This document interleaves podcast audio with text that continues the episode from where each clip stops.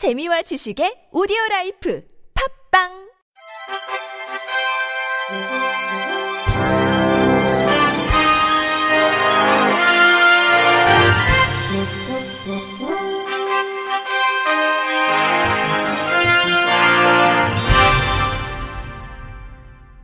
청취자 여러분 안녕하십니까? 8월 16일 목요일 KBIC 뉴스입니다.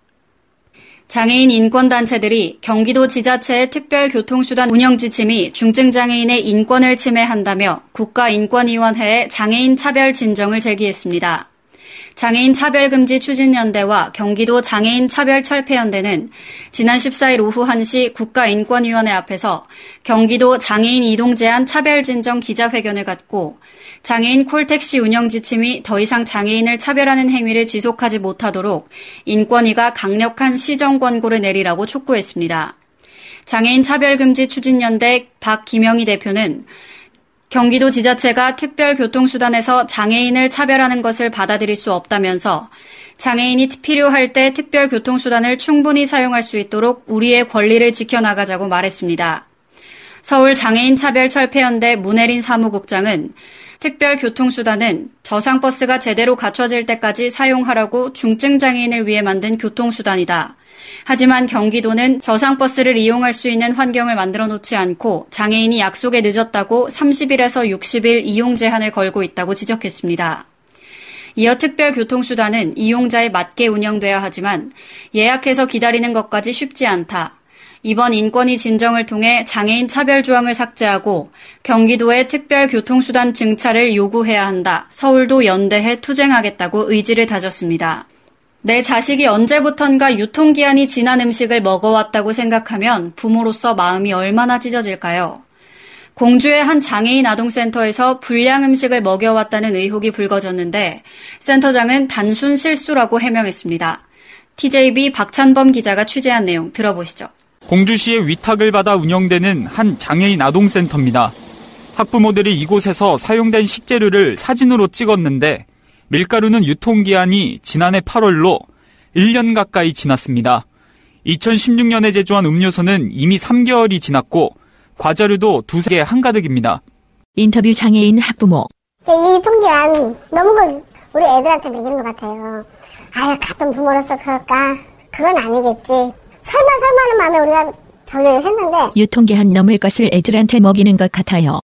같은 부모로서 그럴까? 그건 아니겠지 설마 설마 했는데. 학부모들은 맛 표현을 못하는 장애인 아동들을 상대로 벌어진 만행이라며 고의성이 짙다고 주장합니다. 한 학부모는 지난 2년간 장애인 딸이 알아온 장염 증세가 식재료 때문이 아닌지 의혹을 제기합니다. 인터뷰 장애인 학부모. 너무 억울한 게 우리 애 장애 걸린 거예요. 내 실수인 줄 알았어요. 근데 알고 보니까 아니잖아요. 이런 거 먹어서 장애인 탈이라고 한 거 아니겠습니까? 너무 억울한 게 우리 애장염 걸린 게 내 실수인 줄 알았어요. 그런데 알고 보니까 아니잖아요. 이런 거 먹어서 장염에 걸리고 탈난 거 아니겠습니까? 문제가 된 먹거리는 센터가 후원을 받아 창고에 쌓아두었던 것으로 확인됐습니다. 학부모들이 센터를 항의 방문하자 센터장은 유통기한을 확인하지 않아 벌어진 일이라며 대수롭지 않다는 반응입니다. 인터뷰 센터장. 돈이 없으니까 일부 이제 제가 관리를 좀 소홀해서 이런 게 나간 것 같은데 이 잘못된 부분에 대해서 사과드릴게요. 돈이 없으니까 제가 관리가 소홀해서 이런 게 나간 것 같은데 잘못된 부분에 대해서 사과드릴게요. 식자재 문제가 불거진 이번 사태를 두고 공주시의회는 연 6천만 원의 보조금을 받는 센터에 대해 행정사무감사 등 진상조사에 나서기로 했습니다. 인터뷰 이창선 공주시의회 부의장. 철저히 제가 그 감사에 어, 적발해서 어, 거기에 책임 있는 직원들은 책임을 묻고 이거를 어머니들을 위해서 또는 장애인을 위해서 정상화될 수 있도록 저희 의회에서는 최선을 다하고 도와줄 방법입니다. 장애우 학부모들은 아이들이 언제부터 이런 불량 음식을 먹어왔는지조차 확인할 도리가 없다며 분통을 터뜨리고 있습니다. TJB 박찬범입니다. 저시력 어르신이나 한글을 잘 모르는 외국인들도 공공청사 방문 시 큰 글씨나 숫자, 선명한 색상을 통해 안내판의 정보를 더 쉽게 확인할 수 있을 전망입니다. 행정안전부는 중앙부처, 지자체, 공공청사 유니버설 디자인 적용을 위한 안내서를 배포해 장애인, 노인, 영유아 부모, 다문화 가족 등 모든 사회 구성원이 보다 편리하게 공공청사 및 행정 서비스에 접근하게 한다는 계획입니다. 이번 안내서는 청사 출입구, 내부 이동 공간, 안내 표지 등 공공 건물을 6개 공간 및 시설로 구분해 유형별로 디자인 방향을 제시하고 청사 리모델링 시 적용할 수 있는 내용을 별도로 수록했습니다. 구체적으로 유모차와 휠체어, 고령자가 쉽게 통행할 수 있도록 인도에서부터 청사 출입구까지 높낮이 차이를 없애고 가급적 자동문을 설치하는 방법을 제시했습니다. 또 건물 내부에는 크고 명확한 글씨체와 픽토그램을 활용하고 이동 동선을 고려해 바닥이나 벽면에 연속적으로 정보를 안내하도록 사진과 실제 사례들을 수록했습니다. 한편 유니버설 디자인은 장애, 연령, 성별, 언어 등에 관계없이 모든 사용자가 시설과 제품, 서비스를 편리하게 이용할 수 있도록 환경을 설계하는 것을 뜻합니다.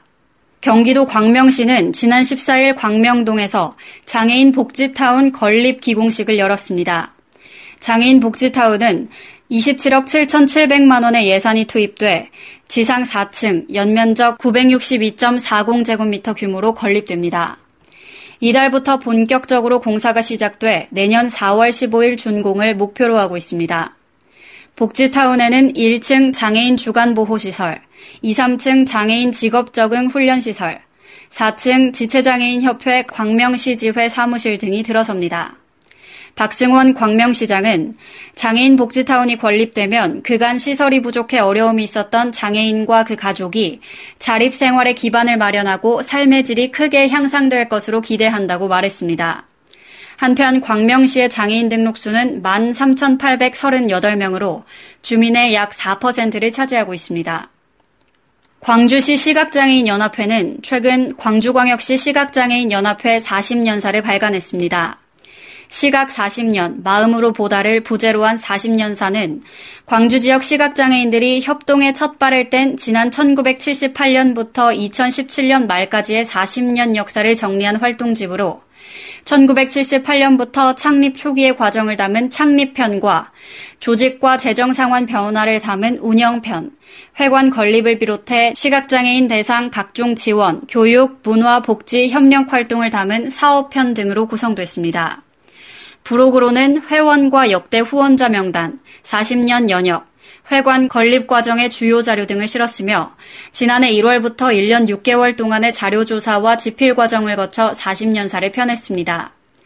특히 40년사에는 시각장애인들이 복지 공간을 마련하기 위해 애썼던 초창기 눈물 어린 활동, 복지기관 건립을 위해 이국에 사는 호남 출신 제일동포들의 성금 모금, 그 과정에서 주도적 역할을 한 제1동포 동강 하정웅 선생의 활동상이 사진 자료와 함께 실었습니다. 최삼기 광주광역시 시각장애인 연합회장은 40년 사는 사무실 하나 없이 거리를 헤매며 사회적으로 냉대받던 시각장애인들이 시각장애인 복지회관을 갖고 활동하기까지 눈물겨운 사연들이 많이 담긴 결과물이라며 40년사 출판을 계기로 광주 지역 시각장애인들이 지역 주민들과 함께 지역사회 발전에 기여하면서 건강한 시민으로 거듭날 수 있도록 노력하겠다고 말했습니다. 주민센터에서 일하던 장애인 직원이 주민에게 폭행을 당해 경찰이 수사에 나섰습니다. 경찰에 따르면 지난 9일 오전 11시 춘천시 소양동 주민센터에서 기간제 근로자로 근무 중인 39살 지체장애 2급 여성장애인 행정도우미 A씨가 주민 72살 여성 B씨에게 폭행을 당했다며 경찰에 신고했습니다. 폭행을 당한 A씨는 눈이 충혈되는 등 전치 2주의 부상을 입었고 현재 병가 중인 것으로 알려졌습니다. 주민 B씨는 평소 알고 지내던 직원 A씨가 이날 인사를 평소처럼 잘 하지 않고 커피도 주지 않았다는 이유로 뺨을 때린 것으로 알려졌습니다. A씨는 당시 민원 상담실에는 동장과 총무계장 등이 있었지만 말리는 사람은 아무도 없었다며 10년 가까이 알고 지낸 주민에게 폭행당한 것도 분하지만 정신적인 후유증이 더 크다고 말했습니다. 이에 B 씨는 언쟁 과정에서 사소한 몸싸움은 있었지만 폭력을 행사하진 않았다며 조만간 경찰 조사를 받을 예정이지만 이런 상황이 발생해 당황스럽고 불쾌하다고 답했습니다. 끝으로 날씨입니다. 다행히 내일과 모레는 최저 기온이 25도를 밑돌면서 길고 길었던 열대야가 잠시나마 주춤하겠습니다. 내일 낮 기온은 서울 34도, 대전 35도로 서쪽 지역은 여전히 무덥겠고 동쪽 지역은 30도를 밑돌면서 더위가 한결 덜하겠습니다. 이상으로 8월 16일 목요일 KBRC 뉴스를 마칩니다. 지금까지 제작의 이창훈, 진행의 윤수빈이었습니다. 고맙습니다. KBRC